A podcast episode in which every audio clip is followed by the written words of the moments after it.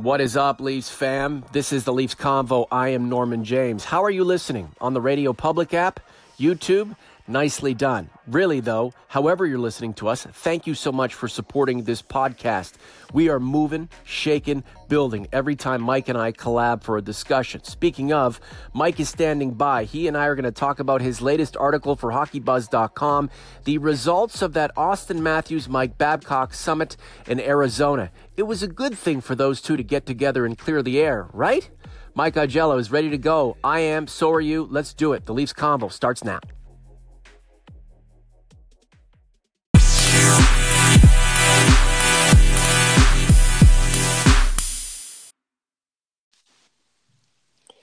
And here's our good friend, Mike Augello from Buffalo, New York. Hello, Michael. How are you? Good morning, Norman. I am fine. Uh, it's a overcast and rather dreary looking day in Buffalo, which unfortunately has been the case for a while. It's the same here.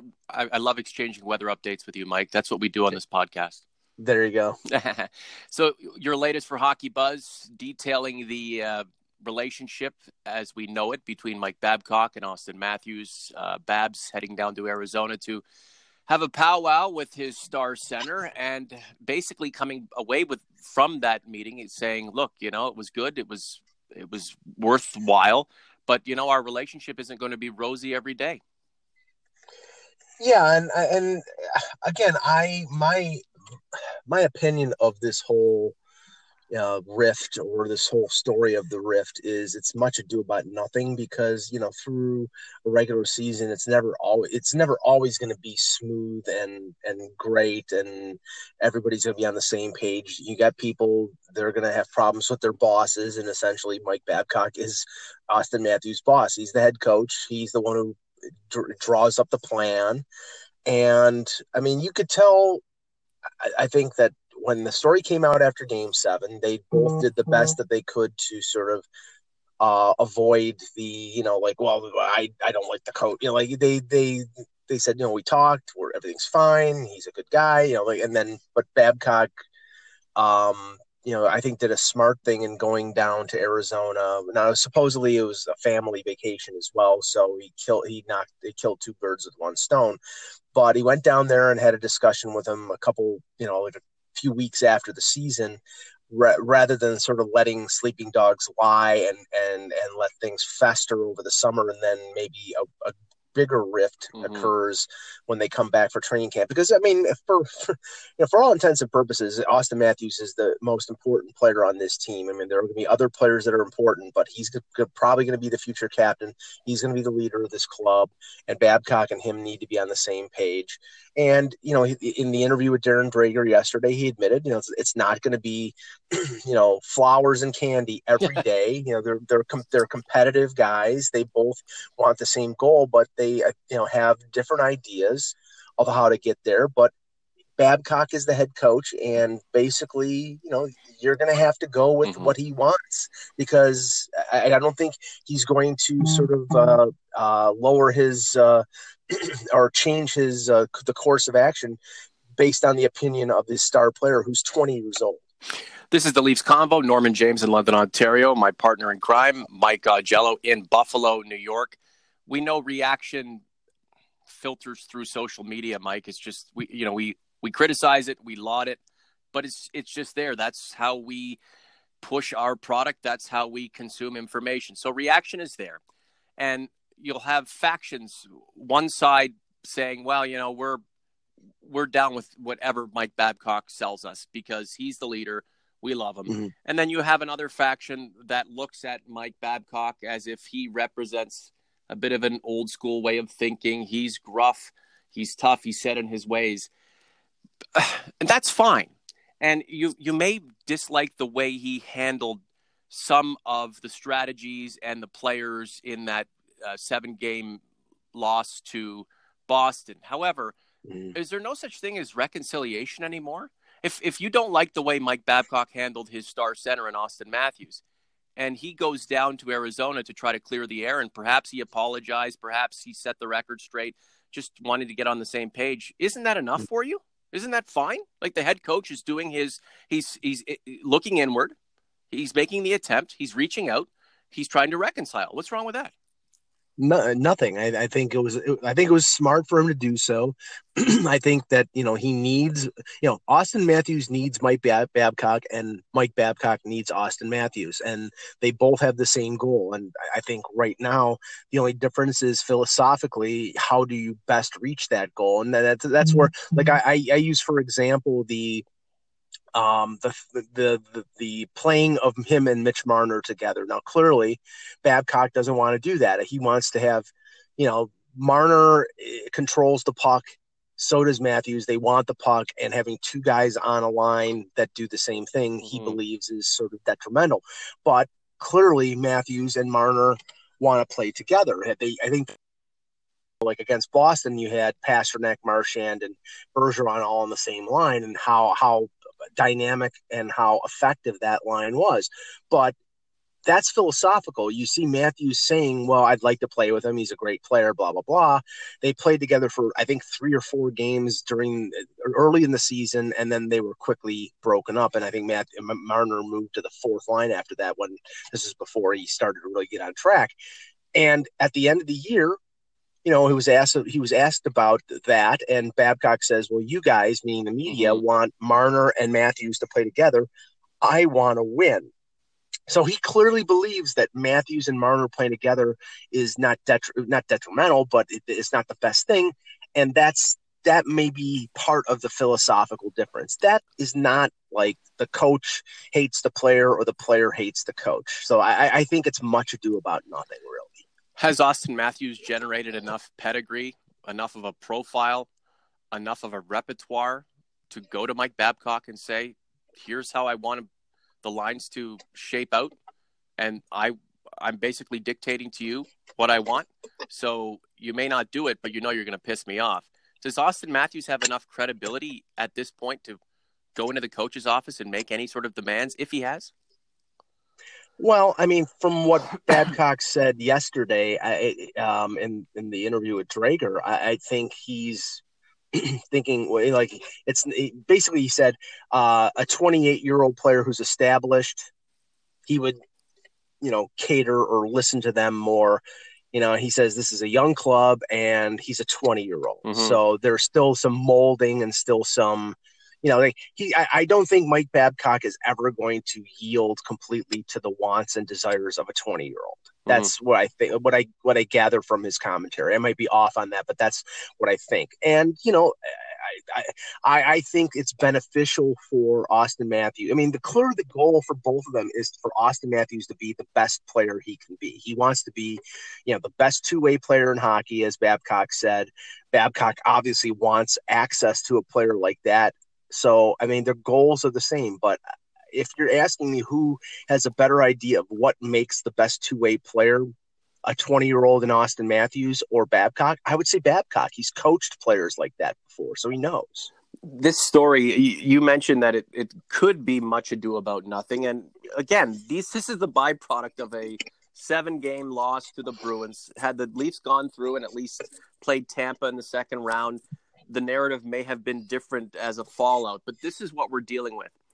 And as mm-hmm. much as there is this impression that Mike Babcock is set in his ways and is immovable uh, on philosophy, perhaps Auston Matthews might be generating a bit of a reputation, uh, fair or unfair, uh, truthful or untruthful, right or mm-hmm. wrong, that he might be coming off as a bit of a, you know, superstar, a, a, not a spoiled brat, but a guy who, you know, he's a prima donna. And I, am not saying mm. that's fair in the same yeah. way that there's criticism of Mike Babcock lodged at him every single day that's unfair. But this is what we're dealing with right now. And again, until we get back to playing, until there's a new news, until there's something else for us to sink our teeth into, I mean, we're going to speculate and we're going to bloviate over a lot of these circumstances. And that's where we're at here. So you know what yeah. what happens if what happens if the Leafs sign John Tavares and now we have another franchise type center in the mix?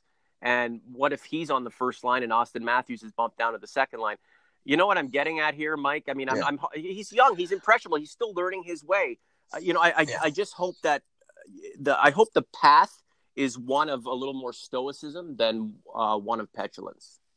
And and I've never picked up on that, you know, prima donna type of character when it comes to Auston Matthews. I mean, I was at the I was at the Air Canada Center for almost every game this year and every playoff game, and in many scrums with Auston Matthews, and never encountered anything other than someone who was a professional who was you know who was not not uh, mm-hmm. uh, burdened by his ego i mean he's i think he's pretty down to earth and i think really he wants to be you know the best player in the a, drive there that he wants to be the best player in the league, and that's that's a great thing for Leaf mm-hmm. fans because you know some players are content to have to rely on their skills, and he's got ample skills, but there is that there is a fire burning in that kid to be yeah. to be the best, and that that's that's a positive thing. But it's all a question of you know this is maybe a little bit of growing pains, and he thinks that you know he he can burden more of the or handle more of the burden. I mean, according to Babcock in Game Seven when they were losing in the third period, you know Matthews wanted to be relied on more, wanted mm-hmm. to be mm-hmm. out there double shift or whatever, just to to get the team going mm-hmm. and get mm-hmm. them over the hump. And you know that that was, I, I guess that that uh, you know that that did not coincide with the plans of Mike mm-hmm. Babcock or what he wanted to do. So there was a little friction there. But you know, again, it's like in a competitive situation, that's going to happen. There's going to be mm-hmm. disagreement. Well, Mike Babcock, ultra successful in Detroit, winning a Stanley Cup. how many how many presidents trophies did they win? How many 100 point seasons did they have? I mean he was there for when yeah. this team um, you know really ramped up that uh, quarter century long playoff streak uh, and it, for as many star players as mike babcock had on the red wings it was still done by committee. Everybody knew their role. There was a uh, a humility on that team that seemed to uh, you know, be passed from one player to the next, whether you, it was a Pavel Datsyuk or a Henrik Zetterberg or a Darren Helm.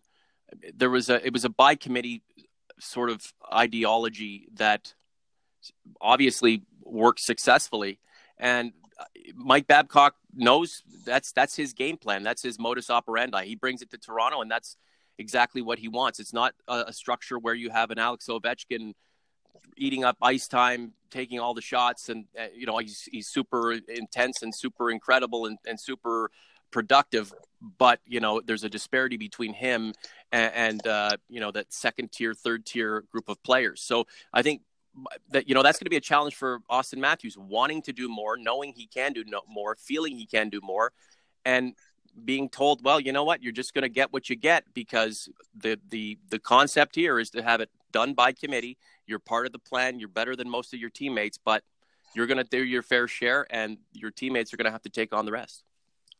And one of the things that Babcock said in the uh, in the interview that I thought was interesting, and I think will be a sort of a window into uh, what happens over the summer, is that he he realizes and and and um, reflects on the teams that are currently still in the playoffs and uh, and the team that they lost to in the Bruins and says, well, they're they were all very deep teams.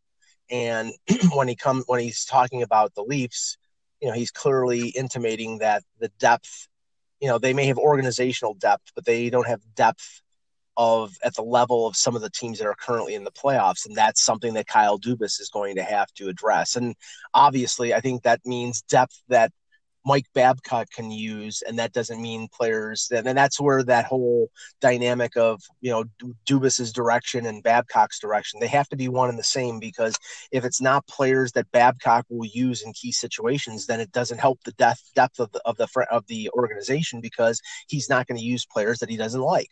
Well, what what was your saying, Mike? It's not all chocolates and roses. What was the saying you?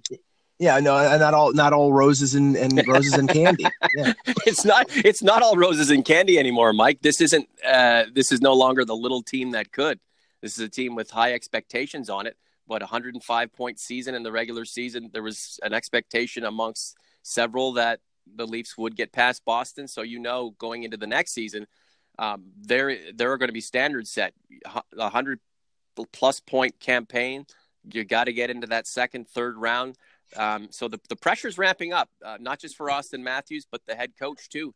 And uh, we we talked about Mike Babcock learning on the job here. I mean, if he if he's if he's established and feels that, he, that he's so staunch in his ways that um, you know it's his way or the highway, then this could have a bad ending for him here, whether they win a cup or not. you know, if you are if you are if you are at the top of your game and you are amongst the elite and you are someone who is an influencer in this game, then you have to mm-hmm. influence yourself with with new ideas and new concepts. And sometimes you're confronted with these situations where your old strategies employed would work, but in this circumstance, you have different personnel, different people, different personalities. You're gonna have to make changes. So I'm hoping Mike Babcock comes back to, uh, you know, um, preseason and at the exhibition uh, training camp, and you know he's learned things too, and he's evolved as well. Well, I, I think that I let's just say this: the inflexibility of Babcock, I think, has has been over overemphasized mm-hmm. by by some because if he was completely inflexible, then he would not have moved Leo Komarov to the fourth line. he would have not called up Andreas Johnsson in the last three weeks of the regular season.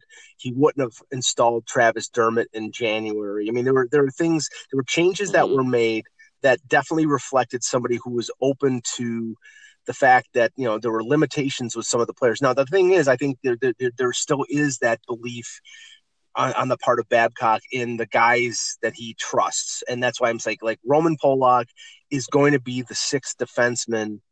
Uh, was going to be the 6th mm-hmm. defenseman on this team in the second half, no matter what, mm-hmm. and he, you know, he proved to be very good at that mm-hmm. role, and that I, mean, I know that's that's probably flying in the face of uh, the analytics crowd who don't like Roman Polak. Now, the the, the question will be uh, this summer with with Kyle Dubas in control is will he get his toys? Will mm-hmm. they they re-sign you know Leo Komarov to a one year contract, or will they bring back Roman Polak because Babcock clearly wants those players and then can still use them, mm-hmm. or will will do is say, okay, no, you're going to have to use Justin Hall or you're going to have to use Timothy Liljegren or whatever. And that's where potential conflict mm-hmm. could be if, if Babcock doesn't think that they're ready. But I think that that's where, you know, there'll have to be some common ground uh, decided on mm-hmm. between the general manager and the head coach. This is the Leafs conversation, Norman James, with Mike Augello. Is Roman Polak going to be the stalwart defenseman on a 16 win run to a Stanley Cup championship, or is he essentially a placeholder serving at the pleasure of the head coach until someone else comes along? I, I, there's going to there's going to be that confrontation, not just between Dubas and Babcock, mm-hmm. but within himself, where he's going to have to reconcile with the fact that it's time to move away from these players who've done they've done great work um, in w- within a certain time frame. But to elevate the team, it, it might make more sense to either bring in an FA, make that trade, and bring someone else in to take that spot, or maybe elevate a player that uh, management believes and needs to have more time at the NHL level. Like, come on, like Roman Polak, uh, he might be a guy you trust, but is is is in your mind does does Bab Mike Babcock envision him as as one of the key pieces in a, a championship See, run? I, I have to say I'm I'm a Roman Polak fan because I'm a fan, I'm a fan of his type of game. And mm. if you look at some of the teams, if you look at some of the teams in the in the playoffs right now, I mean Brooks. Orpik is a Roman Polak type player. He's mm-hmm. almost a zero offensively, mm-hmm. but he's a defensive defenseman. He's tough. He makes players pay in, to go into the into mm-hmm. the defensive zone. And really, Polak was not the problem no. in the playoffs. Mm-hmm. He was he was tough. He was hitting Bruins players. He was not a liability the liability was Jake Gardiner. The liability was Nikita Zaitsev, guys who were playing in the top mm-hmm. four. So if you can bring back Roman Polak for a million and a half mm-hmm. to two million dollars on a one year contract, that's not your problem. The mm-hmm. problem is the guys who play 25, 26 minutes a night. Well, I'm saying though, I mean, you're not going to um, supplant Jake Gardiner with a, a prospect at, at the AHL level who is not a blue chipper, but somebody you think could uh, assimilate with with the overall planet um, with the Maple Leafs. A guy like Roman Polak, considering his age and considering uh, his his limited tools, although his tools uh, within that quadrant are are, are pretty um, valuable and, and, productive. However, right. you know he is going to be the one who loses his job over, say, a, a Jake Gardiner or Nikita Zaitsev, considering they're making more money. I mean, they might be considered more of a uh, a, a part of of the future plan for the defense corps. So again, I have no issue with Roman Polak. I mean, he does he plays his game. He, it's a quiet game, and you know, a lot of times the defensemen you never hear of or you never hear from. You don't hear their name mentioned very much, but they're out there, you know, logging tons of minutes. They're the ones who, you know, they're the ones who are quietly going about their business. And Roman Polak did a a pretty nice job in the playoffs, although they're going to have you're going to have a lot of people out there saying it was Roman Polak's fault, not Jake Gardiner's fault. And that's why we have the Leafs conversation, so we can get it all out there, uh, air out our differences. And uh, at the end of the day, sometimes we just don't make any sort of appreciable change to the uh, to the discussion, but you know we still have it anyway. This is the Leafs convo. Norman James with Mike Augello. Just a few more minutes. Um, Mike, the uh, Marlies still waiting to play the Lehigh Valley Phantoms. Wow, are, are mm. they gonna are they gonna spook the are they gonna spook the uh, Toronto AHLers on Saturday and Sunday, or do you feel like well, you know if, if Toronto plays its game, it's off to the uh, Calder Cup final? Well, I expect the first game to be a little bit rusty because the, the Marlies will have been off for 11 days. And even though the Phantoms definitely needed the rest, they will be off for seven days because mm-hmm. they play, they, they clinched their um, series on Saturday. Um, I mean, the, the one thing, and talking to um, uh, Philadelphia Flyer reporter friends of mine who covered or know that team pretty well. Mm-hmm. You know, they lost a couple defensemen in Travis Sanheim, who played with the Flyers this year, and Sam Morin. So, you know, they I don't know if they'll be back for for the beginning of that series, but it you know the, the Marlies will be well rested, rested and completely healthy, and the Phantoms will be rested, but I don't know about completely healthy. So to me, that gives the Marlies an advantage. But as we've learned in series in the NHL and the AHL, it really that home ice advantage really doesn't matter sometimes. And I mean, although even though the Marlies are, I believe, five and zero oh at home mm-hmm. right now, you know, it's very very possible. You know, Lehigh Valley is a team that took five overtimes to win a win a road game. So, and Alex Lyon, their goaltender, has played great. So it's going to be a tough it's going to be a tough series for them. But I, I, still think the Marlies are the better team. Well, the way they're composed, uh, what they accomplished in the regular season, the fact they've won five in a row. This team uh, is should be the favorite to, to win the Calder Cup. And heck, why not just do it? I mean, we've seen so many teams in position to to achieve that ultimate goal and fail because that's sports. But why not be in position to achieve that ultimate goal and actually achieve it? Yeah. Mike, real quick, if for, for those who are listening to the podcast and are interested in our discussions about Auston Matthews, Mike Babcock, John Tavares speculation, stuff related mainly to the Maple Leafs, why should they pay attention to what's going on with the Marlies? Well, I mean, you look at the you look at the team last year and this year. Uh, you know the the young insurgents of guys like Connor Brown, Zach Hyman, uh, you know, the, all, all those young forwards, William Nylander to an extent, they all came from the Marlies. That that team that that made the conference final a couple years ago the, the core group of that team is the group that made their difference uh, as rookies the, the following October with the Leafs. So, I mean, I, I think that there are at least three, maybe four players on the Marlies that are going to be competing for a job at training camp. I mean, I, th- I think Dermott and I think J- Johnsson are going to be Leafs next year, especially with the exodus of uh, of Van mm-hmm. Riemsdyk mm-hmm. and, and Komarov and a couple others. Um, I think there's a there's a decent chance that a guy like Carl Grundstrom, who was their second round pick a couple years ago, who's played great in the AHL after playing in the Swedish league the last couple years, he you know to me you know he's a he'll be a 20 year old kid i believe when they when they uh enter training camp and he's feisty and he's he's leo but i think a little a lot faster and uh and Uh, I think with more offensive gifts. So, they, you know, there's three, there was three or four, and you know, you never know with Kyle Dubas taking control, maybe more of those Marlies that could step up to the NHL. And you know, they they sort of need those young guys to keep coming through the pipeline because those are entry level contracts you're paying less than a million dollars to for two or three years, and that enables you to go out in free agency and spend the money on a defenseman or on a John Tavares. So I think the what happens with the Marlies is very important. Well, they're not just there to fill out roster spots. They're not just people you're employing to play a game at the minor league level. They're in that situation to to season and prepare for graduation to the next level. And uh, part of part of the experience that you know, will is invaluable and clearly goes a long way to helping develop players is being on a successful team potentially winning a championship. And again, the Marlies are in position to win it all. They're looking good. why not go ahead and do it? Uh, Alex Ovechkin and the Capitals up two games to none on the uh, Tampa Bay Lightning in the Eastern mm-hmm. Conference mm-hmm. Final.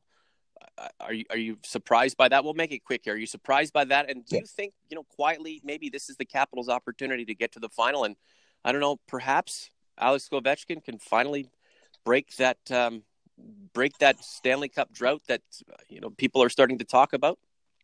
Well, full disclosure, I picked Tampa in this series, so I'm a little bit stunned. And the funny thing is, is that right now you know, in talking about this series before it began, uh, a lot of people who picked Washington expected Braden Holtby to like sort of stand on his head, and that would be the way that Washington would win. I, I think he's been rather pedestrian. I mean, I think right now the reason Tampa is losing is because Andrei Vasilevskiy can't stop a beach ball. he's been terrible, especially giving up goals in the last ten seconds in Game One Weird. and Game Two, which are which are killers. Um, but they're not. But Tampa Bay is not playing up to the level that I thought that they were when they were the level that they were playing against Boston, and I'm a little surprised. But just like Washington, who lost the first two games at home to Columbus, and then came back and won four straight. I'm not ready to sign off on Tampa mm-hmm. Bay being uh, being out, so I, I, think there's a chance they come back. But obviously, Washington is has the advantage right now, the way that they're playing, and up to nothing. What a strange journey that would be for Tampa if they actually made the uh, Stanley Cup final to lose the first two at home and then find their game and somehow get it done over over seven. Because I'd have a feeling if they're going to win the series, they'd have to go seven. But again, you know the Capitals. Come on, Ovechkin, you're one of the purest goal scorers ever. I mean, the guy's whether you like him, his personality or not, that guy has been a. It, has been a blessing for us us to watch him perform uh, over this era. I mean, he's been fantastic. Here's an opportunity for him to take over. I mean, he has an opportunity, and we'll see if the Capitals in this terrific position can actually, um, you know, put their foot on the throat of the Tampa Bay Lightning tonight with an opportunity to go up three games to none.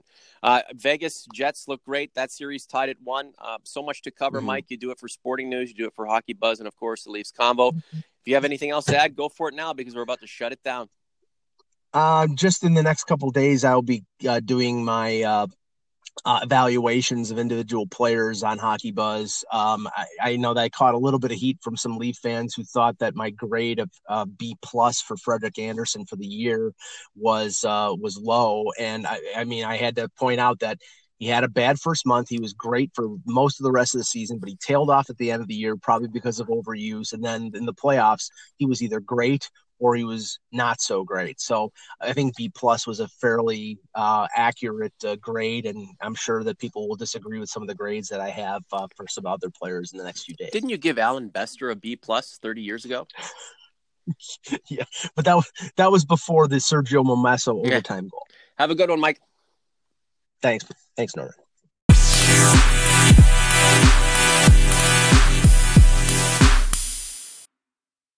Have you heard TLC Daily yet?